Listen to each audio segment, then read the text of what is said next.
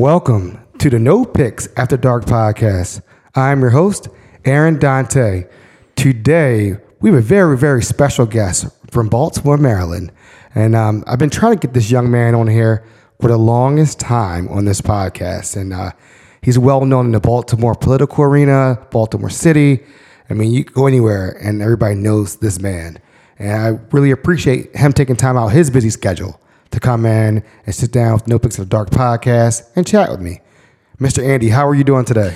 I'm doing great, Aaron. Thank you very much. Uh, looking forward to this, and I'm glad we can finally get it done. Yeah, we've been. This has been in the making for probably about six months. Yeah, six months we started talking about it. We met at one of those happy hours and um, have been trying to get it to go since then. And now is a good time. It seems like over the break. And uh, just give everybody a little quick background. Um, Andy, um, how many young lady by Jen? Is it Jen? Yeah. Jen. They um, started a little fun happy hour for the neighbors in the community, and it was really nice to get the meet and greet. And they really brought me in. It was very nice, you know, open arms. Andy was one of the first people that came up to me and introduced himself to the happy hour, and uh, just it was just nothing but love. So I appreciate you doing that.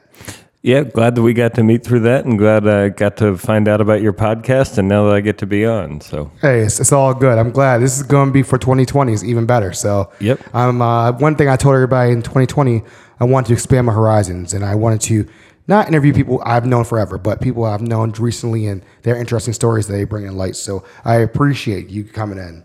So, how long have you lived in this area? You live Waltherson, Lauraville area. Yeah, so uh, I I moved to Baltimore in 2005, and I lived uh, a bunch of places, moving every two years or so, um, until about 2014 when I moved to Waltherson, um, and I've lived there um, since then. Uh, longest I've lived in one place that I can remember. Um, it was my wife's house when I moved in, and um, you know now we live there uh, in Northeast Baltimore and Waltherson. We raise chickens, we grow food, and um, you know it's it's a nice slice of Northeast Baltimore. Nice, nice. And you know, one of the reasons why I really wanted to have you on because I just wanted people to get a little bit about you. Um, where are you originally from? Like, where original, and just a little bit of your background because we want to talk about Andy now, but we'll, let's give people a little background about you. Yeah, sure. So uh, I grew up in. Um, in, until high school, I lived in Northern Virginia, uh, and then I moved to Frederick, where um, uh, I went. I graduated high school. I went to college at St. Mary's and at Towson, and then I spent about ten years coaching college debate uh, and going all around the country. So I got to go to upstate New York. I got to go to Vermont. I got to go to Wyoming, and I got to go to Long Beach, California, before I came back here uh, in order to um, work in Baltimore. Now that's a beautiful thing because it's funny. I was one of the questions you, that I had, and uh, just give you a back, give you a background of what you do now as far as business wise. So uh, I'm the I'm the co-chair of the state of the Maryland Green Party. Uh, that's my volunteer job. Um, my my full time job. I'm a data analyst for a market research company, and uh, I build uh, models and projections of things like that. Uh, you know. Uh Data products for uh, folks to figure out how productivity can work, but that's not what. Like, yeah, We're not here for that. yeah, yeah. But We're here for the Green Party. yeah, so tha that's my day job. My my other job, my free job, is uh, the co-chair of the Maryland Green Party, uh, and I started out as the co-chair of the Baltimore City Green Party, uh, and then in June of 2018, no 2019, June of this year, I became the co-chair of the state party, um, and so. My job is to coordinate the Green Party activities throughout the state, help the Green Party grow, and make sure that we're on as many ballots and get as many votes as possible uh, in elections across the state. That's a beautiful thing. So let's rewind it back a little bit. Were your parents into politics growing up? I mean, were you growing up in a political family? Absolutely. Uh, my family would uh, watch MacNeil Lehrer NewsHour Wow. um, over dinner because my mom was a press secretary for a United States senator, and my dad was um, a public relations person that did a lot of government relations. Wow. And my dad was um, a strong Republican. My mom was a strong Democrat, and we had a lot of debates and discussions over the dinner table about the about news and about issues of the day. So opposites did attract in this part then, huh? Opposites attracted Republican. And Yep. Okay. Okay. So I guess what subjects in high school, college? You say you did debate. So did that interest you? Is that were you a poly major or? Yeah, I mean, in, in high school, I was probably poli sci and history mostly. I think in college, uh, regretfully, I was probably a debate major. Um, like you know, many people who play sports are focused on that thing and uh, at the expense of the of the other subjects. So, uh, if I had one thing to do differently, I'd go back to college and I'd make sure that I actually focused on the studies as much as I did on the competition. But uh, yeah, I was on the Towson debate team uh, and really appreciated that. Really enjoyed that. Wow. So, um, what debate do you can you remember? Were you so? Were, were you? Um, what party were you with at that time in college? Were you? Because I feel like the Green Party wasn't, they were around, but they weren't really around as far as I remember. I remember Ralph Nader. that's, Sure. that- that's the first person I remember from the Green Party. Sure. So 96 was um, the one election that I voted in when I was in college. Um, and I voted for Bill Clinton that time. Uh, I don't think I was an avid Democrat. I don't think that I was uh, into electoral politics as a means of making change. Um, I you know, and so I guess I was registered a Democrat then, and I voted Democrat, but uh, I wasn't actively into politics in college. And then after that, um, I think while I was coaching college debate, I voted for Greens every time I could. 2000, 2008, um, 2012, 2016. You know, that was later. But uh, Bill Clinton was the last Democrat presidential candidate I voted for, and I was a, a sophomore in college at the time. Wow. That's see, I just learned that ten minutes, a minute ago. Okay, so Ralph Nader was he was he one that had the Greens once upon a time? And Yeah. I know he ran twice under the under the Green Party, correct? So in 2000, he ran as a Green Party candidate and Okay. had uh, by far the election to put the Green Party on the map around the country as an alternative. Uh, and I was in I was in California at the time, uh, and I wasn't thrilled with Gore. I wasn't thrilled with um, Bush, and I thought that Ralph Nader uh, spoke to the issues that I cared about, which were people left behind in a system that wasn't designed to serve most people. Um, and so I definitely was ha- happy to vote for Ralph Nader. Would have done it again. Um, in 2004, I didn't have the chance. I lived in Wyoming, and there wasn't, you know, it wasn't on the ballot that I remember. But in 2000, Ralph Nader, I think, really spoke to America's desire to get out of this two party system and showed people a compassionate politics that was about people instead of power and money. And I think that um, I think that started the Green Party for a lot of people um, and put the put the Green Party on the map. So now this is a lazy argument. I will tell you, and I remember people saying this, and the media said this. A lot of people say Ralph Nader hurt Al Gore's Al Gore's uh, chance of becoming president of the United States, and that's a lazy argument. Uh, but your thoughts on that? I mean, I think Al Gore hurt Al Gore's chance of becoming president of the United States. He did a lot of things in that election um, that were both arrogant and uninformed, and um, he also created space for uh, Ralph Nader to make arguments that persuaded people to vote for them. I don't really think anybody's entitled to votes, uh, and if if um, if Al Gore gave up votes to Ralph Nader, that's not Ralph Nader's fault. Uh, that's Al Gore's fault for losing them, not Al Gore's fault for winning. Or I'm sorry, Ralph Nader's fault for winning them. Okay, so what is the Green Party? I mean, I'm I, I, I this is what you and I have spoken about so many times. Um, when I was in college, uh, '99 to 03, I remember hearing about the Green Party, and my perception was more so of uh, these are guys are about the nature, you know, tree huggers. These guys don't really understand, you know, they're free willy and things. The misconceptions back in when I was in college. All right, what what would you say to me now?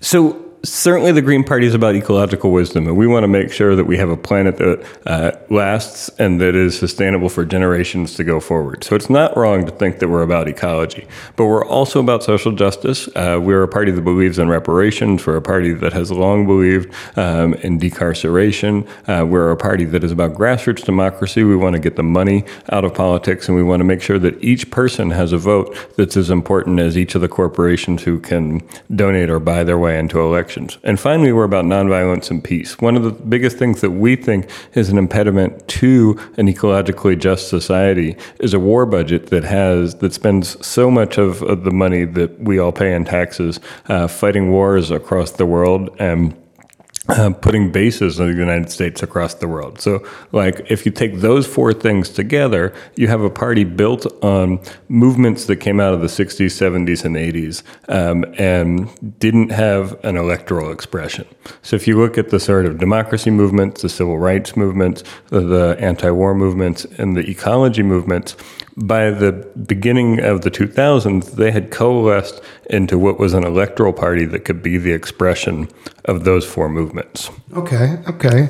I like hearing that. So, and I've researched a little bit about it, and you guys had won some elections out in California, from, my, mm-hmm. from my knowledge. Yep. And now, I could be right or wrong, Congress, and if we haven't done haven't crossed that bridge yet as far as Congress or Senate. Nobody in Congress, nobody in Senate, nobody in federal elected office. Okay. Um, and, you know, I mean, I think that there are the places where Greens win are places where um, usually it starts lower down on the ballot. It starts in towns, it, start, it starts in smaller towns, it starts on boards and commissions and things like that. And I think that the goal has to be uh, the goal has to be to start there, to build local power, to make sure that people understand that they have choices before starting at the presidential race. And I think one of the big misconceptions is that Greens only run once every four years in presidential elections. Uh, the reality is there's Greens running across the country all over the time, or all the time.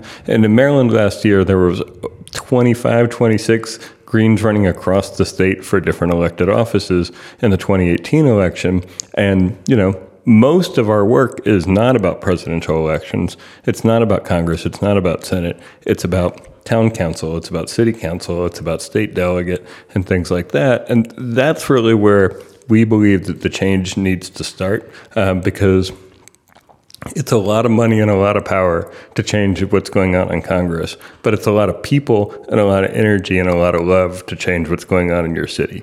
So, what would you say to the people out there who are saying, you know, I don't like anybody out here right now? I mean, I don't like red, I don't like blue. There's nobody talking to me. Um, the local elections, like you're saying, they're very, very important. How do you as the Greens get people involved and people who are say feel like they're isolated, they're lost, that these two, these two big parties are not talking to them. So for me, I think the first part is listening to people. Uh, you know, and a lot of that is going door to door uh, and talking to the people who the Democrats and the Republicans don't talk to. So when I ran for state delegate in 2018, I focused on, I didn't focus on the people who were the super voters who voted in every election. I've focused on the people who voted sometimes, not all the time. And I would knock on their door, ask them what their issues were, ask them what they cared about. And I think that uh, I think that any building of a political movement has to listen to what it is that people aren't satisfied with now, um, and then offer answers and see if those are answers that are sufficient for those folks. And so, uh, to me, that's the answer: show up and listen uh, is the first step. And then once we know that, and once we know what people's concerns are, offering transformative solutions that allow them to see a better world and allow them to see them living in that better world. So if I was, um, if I'm, I'm, a voter for coming up, this is a big year, 2020, uh, mm-hmm. all across the board. Uh, getting more local for Baltimore, the Baltimore audience. I mean, maybe all across the country is big for local and whatnot. Why is local so important though? Can we like, I mean, because I mean, we all, I, I, view, I rather participate in my local election mm-hmm. than your national. I mean, and I'll do both. But I think local is more important because those are things that affect your everyday living. Exactly. And go ahead. You know, and I mean, I think the things that affect most people in Baltimore right now. Uh, crime, taxes, education, the lived environment that we live in, the lead in the ground. Um, you know, those are things that aren't going that it would be very, very difficult to mobilize to get change through Washington.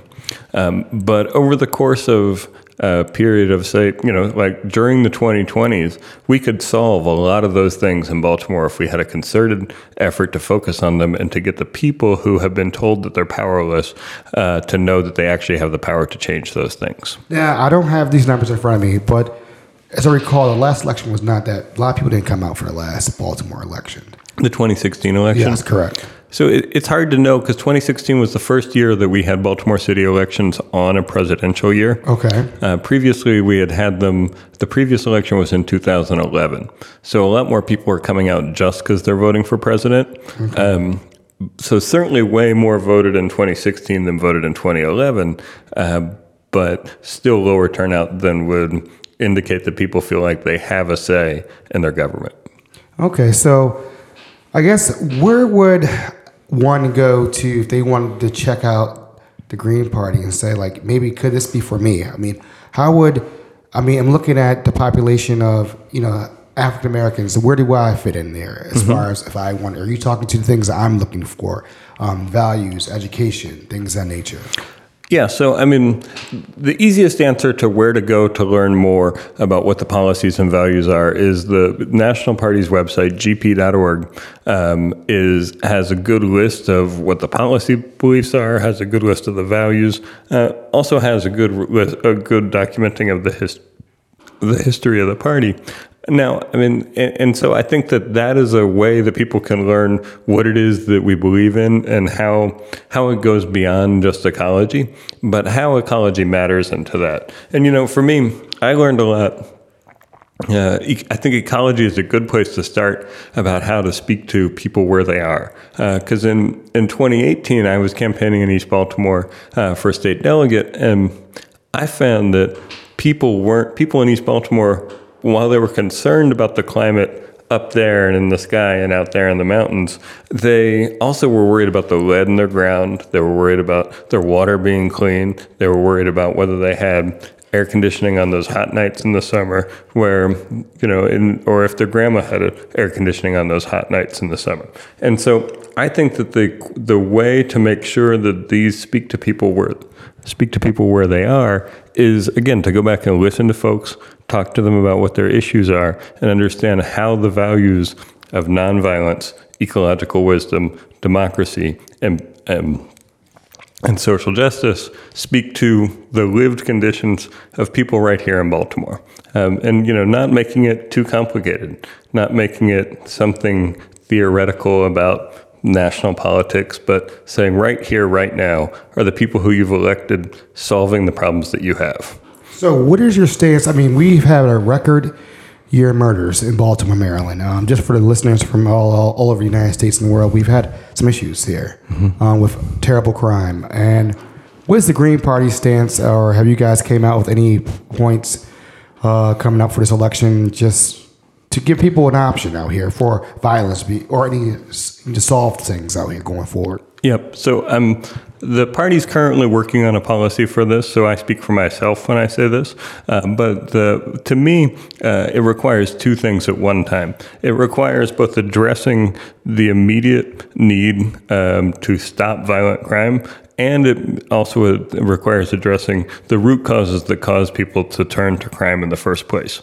Uh, so, one of the things that I think uh, that I learned from a lot of people when I was campaigning is that witness protection is scary in this city, and people don't want to talk to police if they saw a murder because they're not afraid they're they're not sure that they're going to be protected. So one thing that I think that we can do immediately to address uh, the crime that is going on is investing in witness protection that is independent of the police and independent of the state's attorney so that people who do see a crime can feel like they can actually talk about it. Then I think that we need to get rid of the bad cops who are enabling the people who are doing the killing to continue doing that. I don't think all cops are bad, but I think there are bad cops in Baltimore City, and those cops have lost the trust of the communities that they're policing in, and people are afraid to talk to them because they don't know whether they have better connections with the criminals than they do with the community.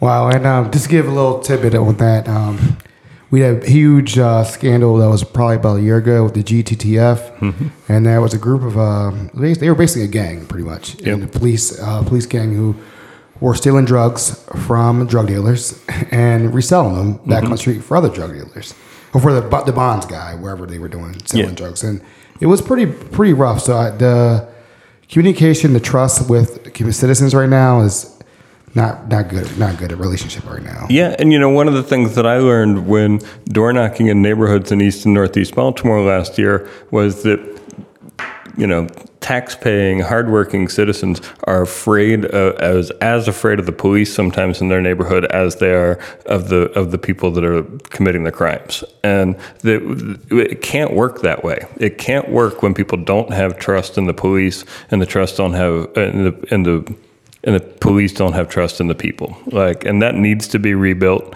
uh, in the short term before any of the long term solutions can work. Now, we need the long term solutions. We need to have jobs for young people. We need to have jobs for returning citizens. We need to have businesses in the community. We need to have reentry be a meaningful process. And we need to decriminalize poverty so we're not sending people to jail for being poor, for doing things like driving to work, uh, what maybe on a suspended license because they couldn't pay for their insurance.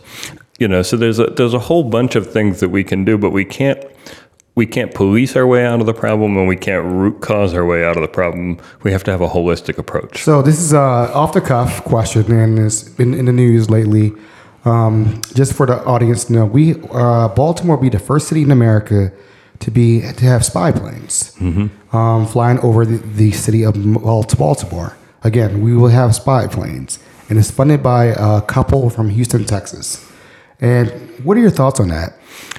I think that if there was if there was good reason to believe that the spy planes would stop uh, stop violent crime, that it might be worth considering. But we tried this before. There was a test of it that ran from 2015 uh, for a couple for a couple of years, and it didn't do anything to stop the it didn't do anything to stop the crime. It didn't lead to any convictions, and it didn't hold the police accountable. So I think that we have to think now. Uh, it, why is this wealthy family willing to gift the city of Baltimore these planes, and what do they get out of it? Uh, and my guess is what they get out of it is the ability to gift these planes to St. Louis and Memphis and Detroit and Newark and a whole bunch of other majority black cities uh, that the rest of the country is afraid of. And then once that gift rolls out, to sell it to the taxpayers in that city as something that we have to pick up the bill on. So Interesting. like ultimately what i think is that we should do what we can to stop crime but we should use evidence-based approaches that work not let billionaires try to use us as a test for things because for too long baltimore has been the testing ground um, for everybody else uh, and, you know, Hopkins has done a lot of tests here. Uh, other people, you know, from Henrietta Lacks to the spy plane is not that far of a chain. So just to pivot real quick on a couple things. Um, I know some things that are near and dear um, that I hear from a lot of people in Baltimore is that they're building Harbor East up. They're building all these places downtown Baltimore. Uh, if you look, if you drive around the city, you have speeding cameras in majority neighborhood communities, not in Federal Hill, not in uh, the beloved Canton, or you know, or um, Fells Point. And just for folks who are from out of town, listen to this. These are all downtown downtown areas, um, up up and coming areas, I guess, affluent. And um, what are your thoughts on that? Just not reinvesting, putting the money back into the community up here, like Northeast or Northwest Baltimore. I know where that's. I know money, but you know these are people who are hard earned, paying taxes here, and they've been here forever. They're the backbone of the city. So let- let's talk about the first part of this first, which is that we need to stop giving tax breaks to rich people in order to build homes for rich people in this city because that's never been what this city is about. This has been a working class city that has uh, empowered a lot of a working class city that has allowed people to make a good life um, without having to be a billionaire to start, having to be a millionaire to start. And when we give our tax dollars away, when we give the hardworking people's tax dollars away to build condos on the coast, um, that doesn't do anybody any good. We need to redirect that money toward the communities, and we need to stop playing games with our tax base. All of us pay too much money as it is in taxes, and part of the reason is because we're giving that tax money away to people who then don't have to pay taxes. Uh, that has to stop. Amazon.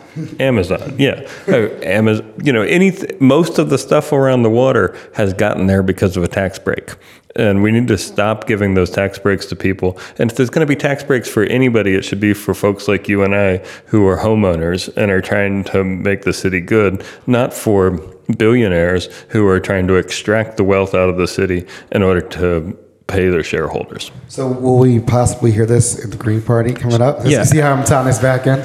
Absol- absolutely. I mean, we believe in fundamentally we believe in putting people over profit, uh, and we think that that means investing in a neighborhood rec center or a neighborhood library before you invest in condos for wealthy people on the water. You know, and I, I don't have a problem with wealthy people who want to live on the water, but they should pay for it, and the corporations that are building those condos should pay taxes. Well, it's kind of like the big incident we had in Baltimore recently with the Ritz Carlton. The Ritz Carlton hasn't paid a water bill in how many years? 10, 15 years? Yeah. And that's right on the waterfront. Yeah. But if you and I didn't pay our water bill, we'd been evicted Yeah. right away. They So- take our houses. Correct. Right. And, you know, and it's uh, the inequity, the inequity in Baltimore. It's not that we're a poor city. It's that we're a city that has been robbed over and over again by corporate or by tax dodging corporate leaders and by afflu- or aloof politicians uh, that think that the way to make things better is by hooking up their wealthy donor friends. And we just need to stop doing that and make sure that the wealth and the power that is generated in the city is distributed to each of the neighborhoods and not simply concentrated downtown. Well, you guys have a candidate going for mayor this year. So we will definitely have. Uh, well, I can't say definitely. Uh, we will likely have a candidate going for mayor this year. We don't. have our filing deadline is not until July. So um, once the Democratic primary is over and we are able to get back on the ballot, uh, we will definitely start looking for um, candidates for mayor. Uh, and you can check out our process for that at baltimoregreens.com, I believe. Um, maybe it's .org. I always get them confused, but um, we'll put the website into the link there. But um, you know, we run a process where we our members get to vote. We have to have our own primary. The state of Maryland doesn't pay for us to do it, and so we have to do the outreach to each registered green in the city and say, "Hey, you get to vote for these folks." Uh, so we'll be doing that in July of this year, and we expect to have a mayoral candidate that is up there uh, presenting our platform and values.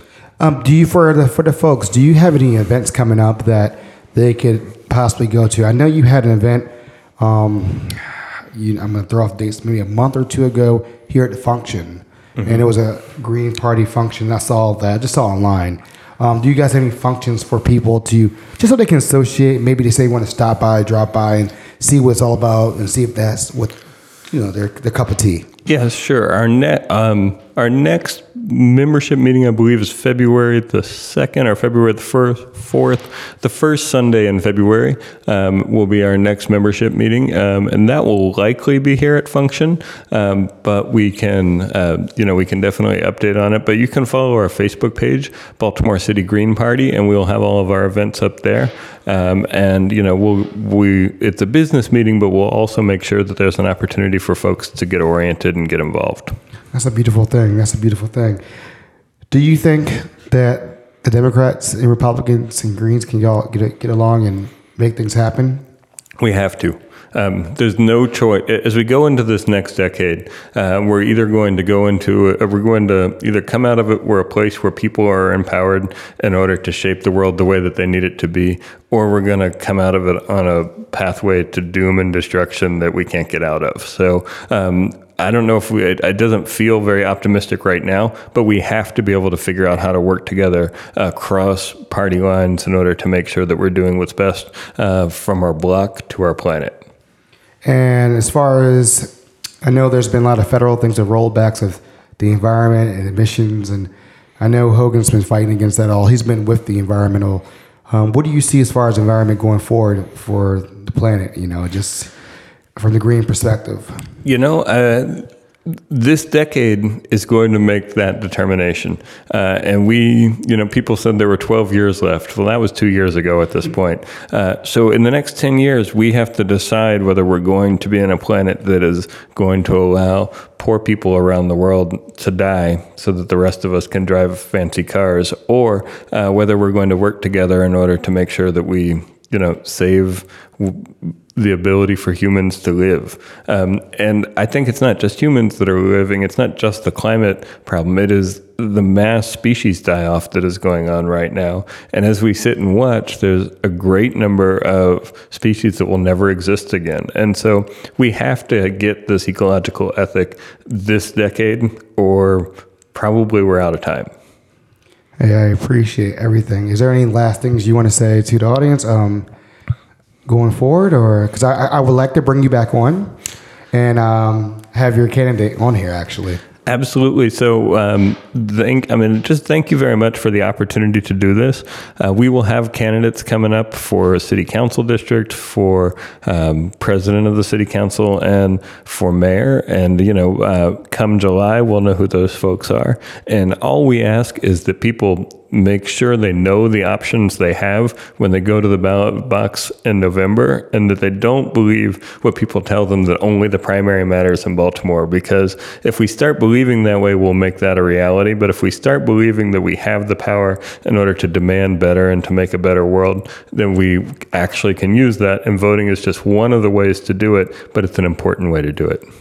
What are some ways so that people can um, follow you? I know you have an active Twitter account. I don't know if uh, you want to give that out or. Sure, you can follow me on Twitter at Be More Connected. Um, be yeah, as it sounds, be more connected. Um, and then you can follow me on Facebook at uh, at Andy Ellis. There's a page uh, there that is mostly where my politics stuff is, and then there's my personal page, which is about chickens and uh, gardening and things like that. But if you want to follow the politics, it's at Andy Ellis, uh, and if you want to follow me on um, on Twitter, it's at Be More Connected. All right, folks, you heard it here first. We're coming hot and heavy in 2020. Um, buckle your seatbelt because this is going to be a wild ride as far as political, national, local, everywhere. And I think people need to be educated. And it's my job to get educate that word out there to my listeners. I mean, we may be. I have my biggest group. One of my biggest groups is from California, so I know a lot of them listen to from California, and other big groups from Pennsylvania and New York. So I just want people to get different perspective. I was only hearing the two party system, but there's, there's, something, there's something else out there for you. They're not talking to you. Yep. All right, folks. Have a good one. Peace, love, and happiness.